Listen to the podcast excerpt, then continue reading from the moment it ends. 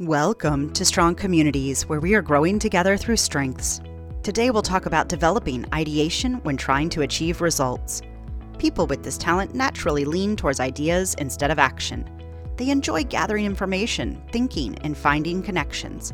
And that's exactly the type of environment they need to develop faster. They need people to be receptive and open minded, listening to their ideas no matter how far fetched they might seem. They need others to share their ideas too, so they can use them as fuel for their thinking process, even when they don't agree directly with the ideas or the speaker.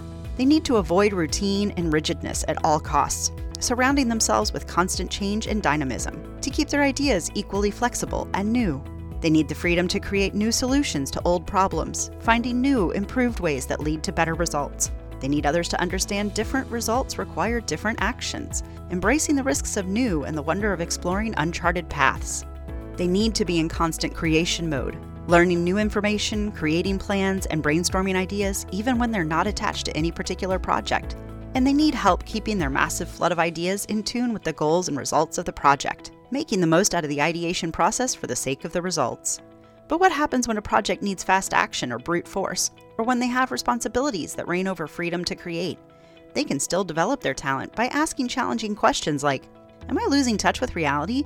How can I anchor all my ideas in the urgency of the current goals and vision?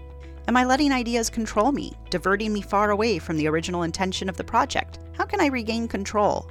Am I creating a bank of ideas that will never see the light of day? How can I put more of my ideas out there to generate results? Thanks for listening, and let's keep building those strong communities together.